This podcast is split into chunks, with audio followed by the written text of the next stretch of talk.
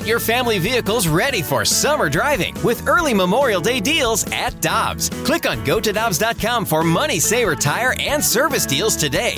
Dobbs, with 43 locations, real deals are always close by. It's only a kick, a jump, a block. It's only a serve. It's only a tackle, a run. It's only for the fans. After all, it's only pressure. You got this. Adidas.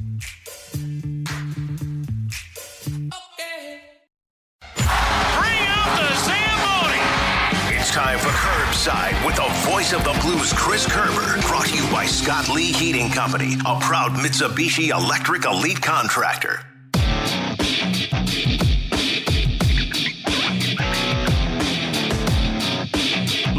Jackets tonight as the Blues preseason continues. I know that Chris Kerber and uh, Joe Vitale were thrilled the other night when the Blues and Stars game went into overtime.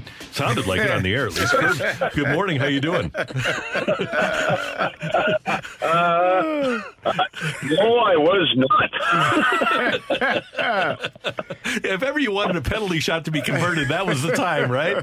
That was, you know what? If you ever needed a penalty shot to go in with 7.6 seconds left in the game, uh, yep, that was definitely one of those moments. I'm not sure. I'm not sure the Dallas Stars wanted that penalty shot to be saved. I don't think so.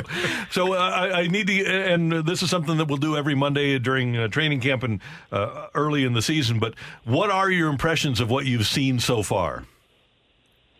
I, you know what? To be honest with you, I'm not sure. I'm not sure anything is really jumping off the page at me in training camp, and that is okay. That's not a negative. It's just when you look at the young players that you need to look at, and I and I expect Bolduc and Dean to play again tonight and get another at least one more game in. Um, but you're dealing with two 20 year old kids, for example, and you know, and I thought they played a pretty solid game. I was uh, talking to a couple of people on the management side, and every game that Dean has played, he seems to have shown just another level of his hockey IQ. Now, I don't know that it's ready for the NHL yet, and some seasoning in Springfield would make a whole lot of sense, especially if he's playing center. You know, I, I right now I just I just don't see him playing in a spot where he would be outdueling a a Sundqvist, a Hayes, a Schenn, or a Thomas, right? So you're getting what you're expecting from some of these guys, but you're also seeing the youthful part that you expect to see. Um, you had you had Ritchie that you know that came in and just didn't didn't get it done, didn't didn't earn a spot, so they they released him from his PTO. That has to make some other guys breathe easier. But now, look, the, these last we, this last week and a half, these last three games to me is not so much about the top six as it's going to be about the bottom six forwards, and that's going to be the real battle I think left in camp. Yeah, I totally agree. I think the biggest thing that I noticed from the preseason game this past weekend is that kind of chemistry. It seemed like everybody was talking about that chemistry with Bolduc and and with Dean. How do you think that they do figure into things, or do they figure into things this season? I think they're going to figure out exactly just what you know was expected. You got two 20 year olds uh, that probably and, and most likely will end up in Springfield, uh, barring any injury or something unforeseen here in the next two weeks. And, and then they'll go down there and they'll figure it out. I, I think you still got to learn this, the pace of. Uh, look, it's an interesting thing when we talk about young players coming into. I don't care what sport it is, the the big league level because in this case you're talking about 20 year olds you know playing with with guys that are 10 years older than him them. Guys that have guys that have experience in in, in the diet side of things the, the the weight room every aspect of it. It is a big jump and it's not just a jump of can you make plays on the ice. And we haven't really seen much of a lineup from just about any team we've played yet. So it's not like it's not like these guys have gone up against a uh, outside of someone in camp you know uh, an NHL heavy lineup on in the opposition. So I I listen, Brooke. I'm not saying that these guys have had a bad camp in any way. I, I think they've come in, they're playing hard, they're getting the opportunity, they're putting the work in, and you're seeing exactly where they sit and then where they need to get to from there uh, maybe with some seasoning in the American Hockey League, and that is perfectly fine and actually probably preferred. Kerbs, any concern about anything you're seeing right now? The Blues are giving up a lot more shots on goal than they're getting. Does that concern you at any at any rate? Yeah, I think uh, have, having not talked to Craig Berube about this just yet, um, uh, to me, these the, the shots on goal aspect of training camp uh, in terms of the games is is a concern right now. Now I caution it because, like I said, I mean, we just haven't seen we haven't seen a regular lineup on either side of it. And to be honest with you, I don't know if there's uh, they're working on some other aspects of the game, saying I don't want to, don't, don't worry about shots on goal at the moment, right? Mm-hmm. You know, and, and I'm I'm pretty sure the coaches haven't said, okay, don't worry about this, but they might say, I want to see this kind of thing happen and this kind of thing happen, and then they build it back into their game.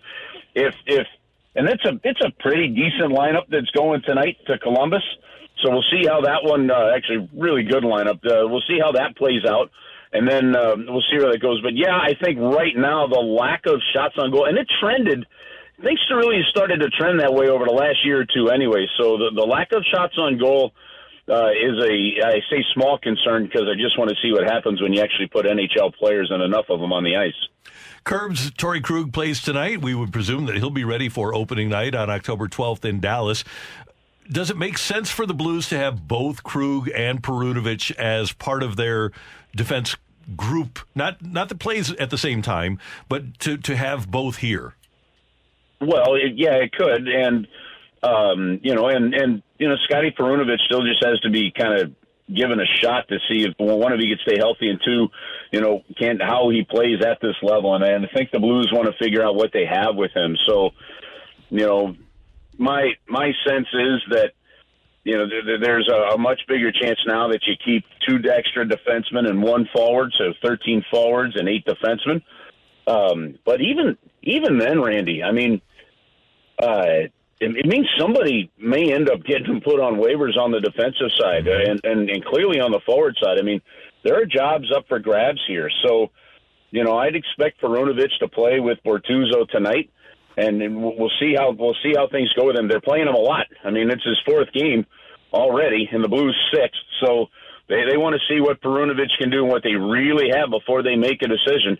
It's, it's it goes beyond this year. So I get back to does it make sense? Yeah, it there is a way that it does that it does make sense, but I don't know that I don't know that one way or another is a massive game changer for where this team is at and how they play because you clearly have had Justin Falk that showed he can play on the power play. Uh, Nick Leddy has done it in the past. I'd still like to see Parayko get more chances at it, mm-hmm. but um, they, they've got options back there and they've got to figure out where they fit. That's the thing. You've got nine guys. You've got Bortuzzo, Falk, Krug, Letty, Parayko, Perunovich, Rosen, Scandella, Tucker that all of us can find really good qualities in. So nine defensemen that could play for a lot of teams probably. And all of them, I believe, I got to double check this, but all of them, I believe, would have to clear waivers if you were going to send somebody down. Yeah. Uh, so that, and I don't see, I don't see any one of them clearing. Right now, look, you, you know, Larry Pleau used to say all the time, Randy, about you know asset management and stuff. So, can you keep an extra uh, defenseman if you send a forward down? That, that didn't have declared. Well, wherever that may shake out, or you know, more importantly, do you, you know, heck, we could have two guys go down to injury tonight, right? And all of a mm-hmm. sudden, this is not an issue. So these are all things that that play into it. But yeah, there, look, there are clearly some roster decisions that are going to be made here in the final ten days. Kerbs, also I wanted to ask you about Joel Hofer. Obviously, is going to be the backup for Jordan Binnington, but it seems like there also might just be some competition there too, with amongst the goaltenders. Well, uh, yeah. I mean, the way I look at it, Jordan Binnington is your starting goaltender. He played 61 games last year, had a 500 record, and I frankly think that that 500 record is pretty good considering the way the team played in front of him. Um, I what we do know, Brooke, is that they definitely don't want Binnington to play 60 or more games. They would like to balance that out a little bit, just from a fatigue and a grind factor. And this schedule can be quite a grind, you know, even even in a non-Olympic, non non-special event kind of year. So to me, if they get closer to 50 to, you know, 52, 55 games for Binnington and the rest go to Hofer, they need Hofer to be playing like a number one goalie in those games. And when you really do the math, you know, you're you're talking about needing in that 25 to 30 points range when you do that kind of split from your backup goaltender is what you need earned if you're going to make the playoffs. I think they've got a goaltender that can do it, and if that does happen, well, yeah, that does push because if, if Joe Hofer is a really good is playing really well, and Jordan struggles a bit at stretch, and they decide to put you know Joel in for four or five straight games, yeah, that, that competition could be there, and I think it can be a healthy competition, not a controversy kind of competition, but a healthy competition, and that's what uh, that's what Doug Armstrong seems to like uh, up and down his lineup is that kind of internal competition to keep people focused. Kerbs, what has uh, Jordan's mindset been like? Jordan Binnington's mindset been like going into training camp and, and going into this season? We've talked about every other position. I thought he played extremely well last year, but gave up more goals than I think he would have pre- preferred. What has he been like this uh, this uh, this preseason? Man, he's been great. Talked to him a couple of times. He's been his play has been really good. Uh, his attitude is just what you would expect it to be. Um, I, I look, I, and I realize I'm I'm unapologetically a, a Binnington honk here because I just I like his attitude. I like his compete. He's the he's he's the most competitive goaltender I think we've had, you know, since I started doing Blues games, just in terms of how he goes. And look, and I know I know things get fired up. I know people like talk about the antics all the time. Well, if other guys on the team would would help out with some of that stuff, maybe he could, you know, put that in the bank a little bit. But I just I just still think if I got a game that I've got to win, and it's because I saw it in 2019. If I there's a game that I need a win in, I know he's keeping our team in the game. And you know we didn't get blown out a whole lot last year because of poor goaltending. Look at the backdoor tapping. Look at the things that happen. You guys heard us talk about it all season long ad nauseum. Uh, if this team is decent in front of Jordan Binnington, you, you guys are going to see a really good year. And and at some point in time, he's going to be, you know, he's only what 32 wins, 33 wins away from you know the all-time win total for the St. Louis Blues. Which actually, if you think about that one, this one's right up Randy's alley here. It's hard to imagine that the all-time win record for the St. Louis Blues goaltender is 152 in Mike Liut. It is amazing. you, would think it'd be that, more. That right? is really amazing. What's you would you would think it'd be. You would think you'd have had a goaltender that was here long enough to, to get to 200, something Yeah. something like that. But uh, but it, it's it's like 100. I think it's 152 for Mike Liut. Jake Allen uh, missed him by one. You know, and and so here's another crazy one. Uh, when I was looking up some stuff on Jordan Binnington the other day, who do you, Randy? I'm gonna I'm, I'm I'm getting you warmed up for the fight. You I'm ready, for this? I'm ready. Okay. okay. Who's the Blues' all-time leader in goals against average? Oh man, uh, Brian Elliott, Yeah. Okay, you're done. You're ready for the fight. Kerbs. have, have fun tonight, and uh, good luck to your Giants against the Seahawks. uh, oh wait, that's football, right? Yeah. Okay. Gotcha. All right, guys. Talk to you a little later. See you soon. Take care. That is Chris Kerber uh, with us on 101 ESPN.